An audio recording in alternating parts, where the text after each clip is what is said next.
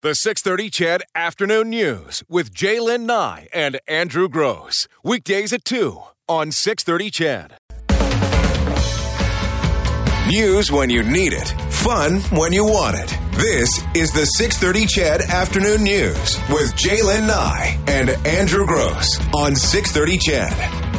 You know, Jay, I wanted to settle a couple of arguments with you this afternoon. Not arguments, disagreements, but before we do, people are still texting us about their first car, and some of these are very funny, like uh, this one, the Pinto, the barbecue that seats four.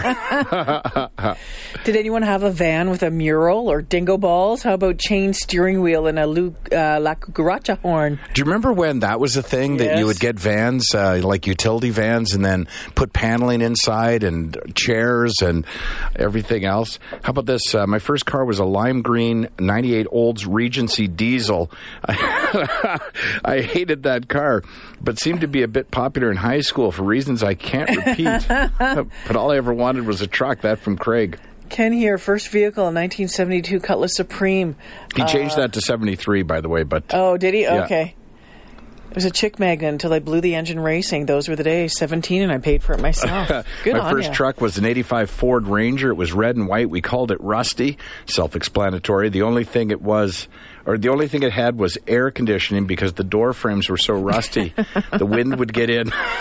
and this one, first car, 69 Plymouth Sports Suburban Station Wagon.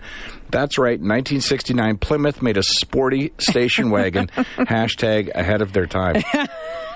So a couple of things, uh, not a big uh, thing, but I, f- I saw this today and I thought I'm going to keep this and post it. I'm going to pin it to my wall at my little cubicle there because we often talk about millennials, right? And we say, oh, they're, you know, millennials have done this or millennials have done that. And then when you try and define what a millennial is, for people my age, it's like, well, I think that's anyone younger than me as a millennial. But there's an institute called the Pew Research Center, and apparently well respected for whatever. I'm not really sure, uh, but they just put out. Uh, with authority, I should tell you, a list of who you are depending on when you were born, and I so I thought for our listeners, Yeah, because they were saying, you know, we have to get to the point of the millennial. That that generation has to end. We have to have exactly, a name for the next one. Yeah. So if you were born uh, between 1928 and 1945, and I, did, I honestly hadn't heard this before, but 1928 to 1945, you are considered the silent generation. Mm. If you were born 1946 to 1964, as I was, you're a baby boomer. Yes. Uh, if you were born 1965 to 1980, you're Gen X.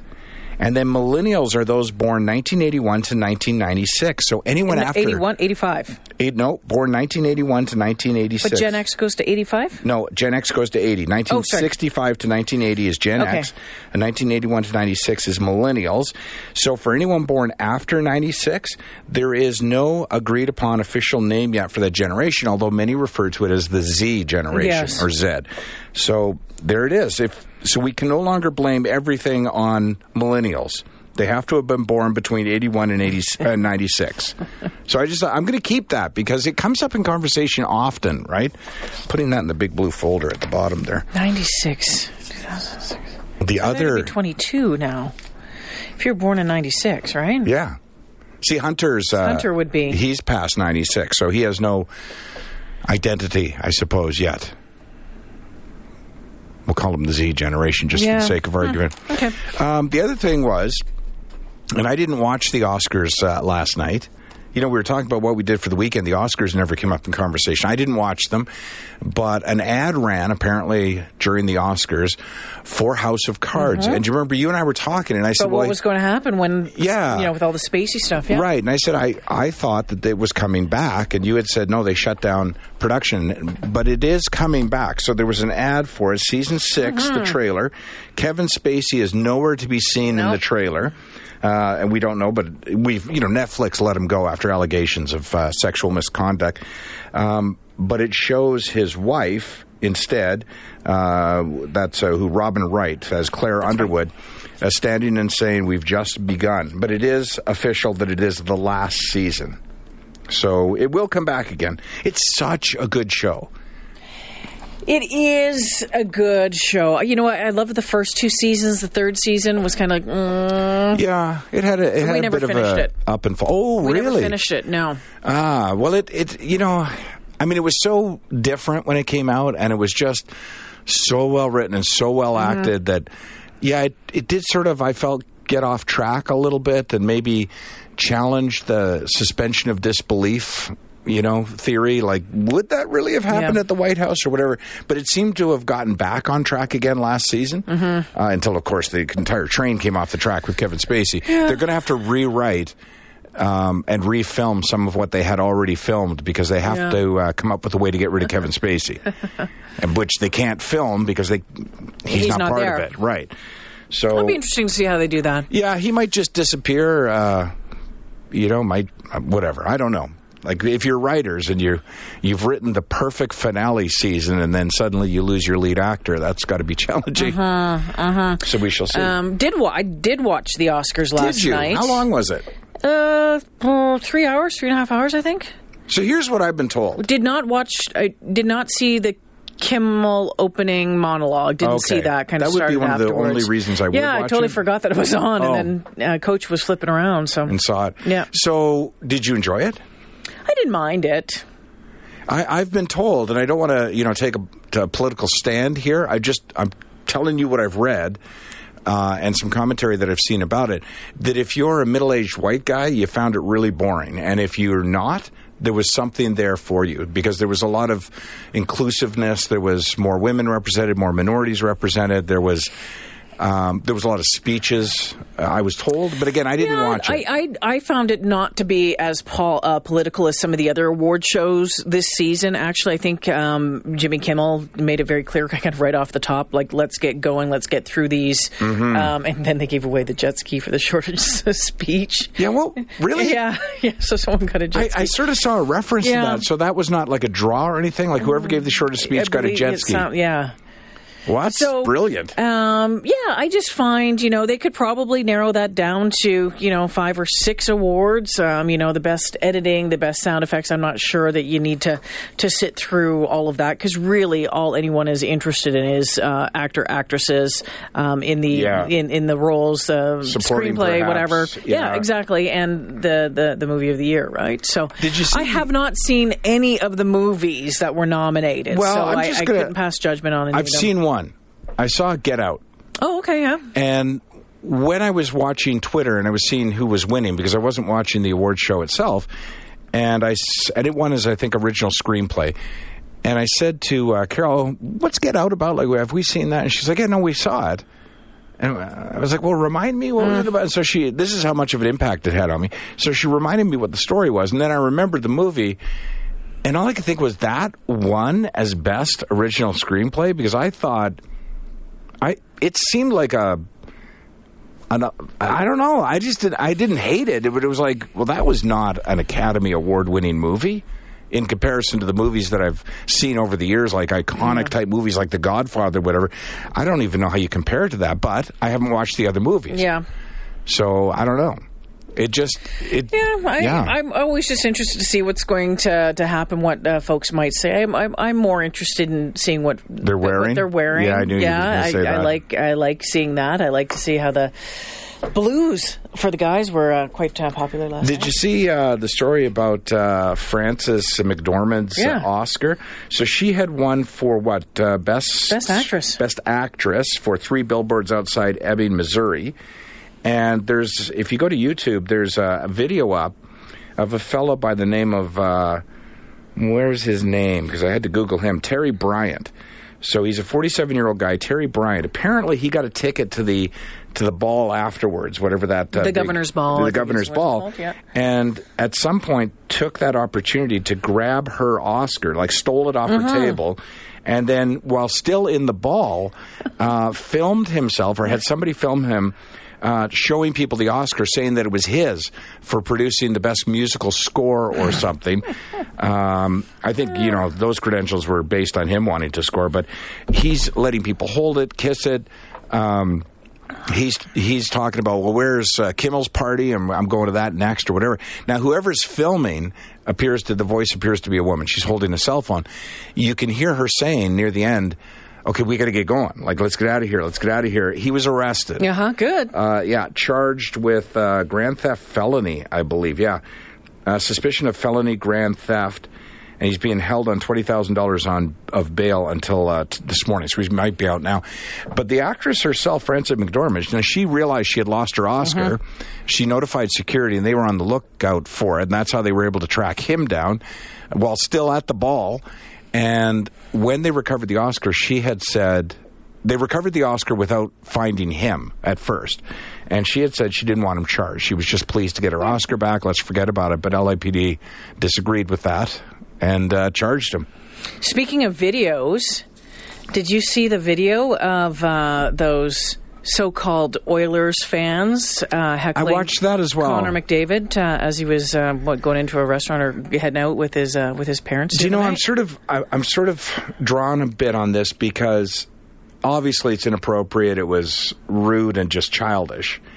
Um, I'm drawn on it because I don't even want to give it more light of day. Yeah, all I want to say is that you guys are jerks. I mean, Yeah, really, it's, it's a just real so jerk not move. classy move. And and when you see some hockey players coming through town and who don't want to play here anymore, Yeah, exactly. And you know what? Can I just say this? A lot of people defended Connor McDavid. A lot of people stepped up to say how good a season he's had, despite how the team's.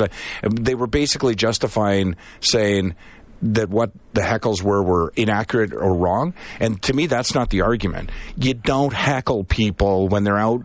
They're just out in public with their parents Mm-hmm. having supper. I wouldn't. I don't care if the guy plays hockey or doesn't play if hockey you or. want, if you want to yell at him in the rink. Whatever, Yeah, knock yourself whatever. out. But as he's walking out, um, come on, Yeah, just be a little bit classier. Exactly. And the the laugh, oh, that the laugh. I want to identify who the Who's woman doing who's it? I laughing. don't think just it was a woman. I think it was a guy. oh, the even worse, really. Well, he she needs to be deported because that was like the most cringeworthy part of that video, not his heckle.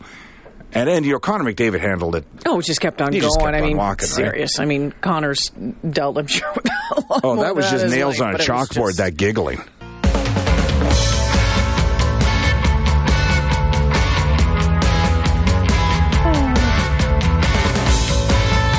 It's uh, 250 on the 630 CHED Afternoon News. Yeah, it sure is. Uh, hey, listen, uh, we're gonna have to take uh, another break here shortly, but.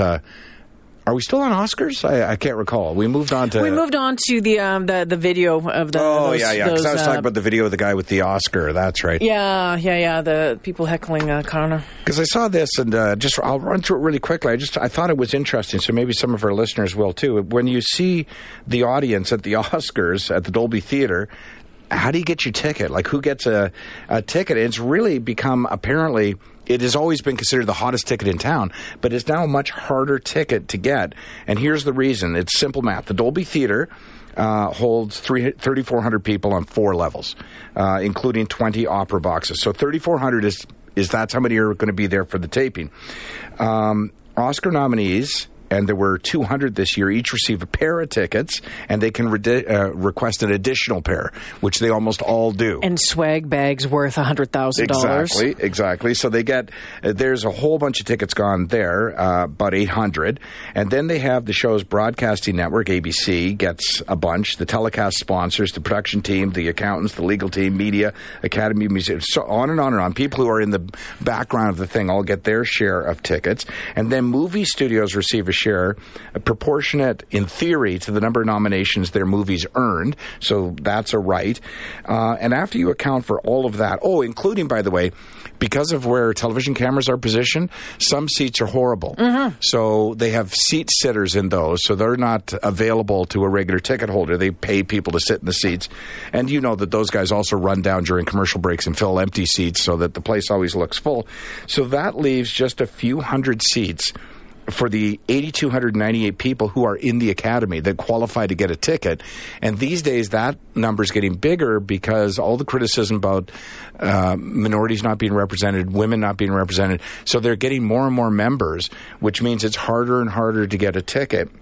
So apparently, it's become a black market uh, item in Hollywood that once you the only way you get a ticket if you're a member of an academy of the academy but you don't fall in any of the categories I've just told you is there's a draw.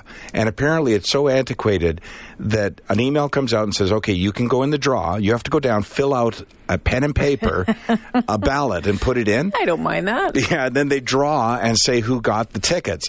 After that it's just a free for all. Like you've got to now phone somebody, beg somebody, try and get somebody to give up their ticket so you can go.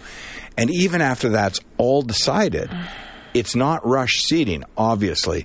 So they have to sit there like the biggest wedding ever and plan who sits Oh, with yeah, who and where, right? Absolutely. So generally, the first few rows are well known. Recognizable stars, which is another thing among Hollywood A-listers, that if you're not in the first four rows, you take a serious look at your career. Yeah, I was surprised at where some of the folks were sitting last night. I, I can't remember who it was, but I thought, oh, that that's surprising. I didn't think that they'd like be too that far, back. Yeah, yeah, And see, well, it could be as a result Actually, I think it was Kobe. Had Kobe Bryant because Kobe Bryant won an Oscar last night. he did, although I wouldn't consider him a Hollywood A-lister. I would Well, consider no, him a he's an- sports A-lister for sure. Yeah, all star. Come on, Sure. He's one Well, of the no, one of the sure. world's best. But yeah, I was just surprised at that one. Because apparently, if you take the first four rows of these recognizable figures, but some of them have gone through divorces, are separated, Oh, yeah. or have feuds going on, so they have to separate those as well. so somebody has to sit there and go, "Oh my goodness!" Like he's divorced her and whatever, and then you have to take the nominees who they think will win. This is the weird part. Put them close and to the put them edge. right at the edge, so that it doesn't take them long to get to the stage. So that's another thing. If you're nominated for an Oscar, but in the middle of the theater, they didn't think you were going to win. so there's this whole game that goes on when it comes to tickets. When you get your tickets, you look and go, "I'm not going to win." Did you see that um, video of Jennifer Garner? No. Uh, she's clapping away, and she looked absolutely stunning last night. She's in the crowd, she's clapping, clapping, clapping, and then it, she stops. It's like she realized she left her curling iron on at home or something like that, and she's just like. And then goes back to clapping, and someone caught it on video. It's ju- it's it just everyone's they now asked her? everyone's now wondering like, what did you remember at that moment? That's hilarious. you know, out of everything So that we from don't last know. night, we don't know. Oh, we need to find out. Because now I'm interested. we'll have to show you the video. Well, first I'll have to Google and see who that is. Jennifer Garner, Yeah. was married to Ben Affleck. Oh, of course, Jennifer Garner. She's beautiful. She was in uh, what's that one I love? The movie, television show movie. Wait, was it was that one about The thirty? thing about thirty. Yes, I do remember that now. That was not. Right here. Nope, still nothing. I am really bad at this. See, watch. This is her at the Oscars. Oh yeah, clapping, clapping. Oh yeah, I see what you mean. She's, there's panic goes across her face, and then she starts clapping It's again. like, oh my gosh, did they actually let Ben Affleck in here? that could very well have been it. Hey, we're past our break here. We've got to take a break. I know we do. The 630 CHED Afternoon News with Jaylen Nye and Andrew Gross. Weekdays at 2 on 630 CHED.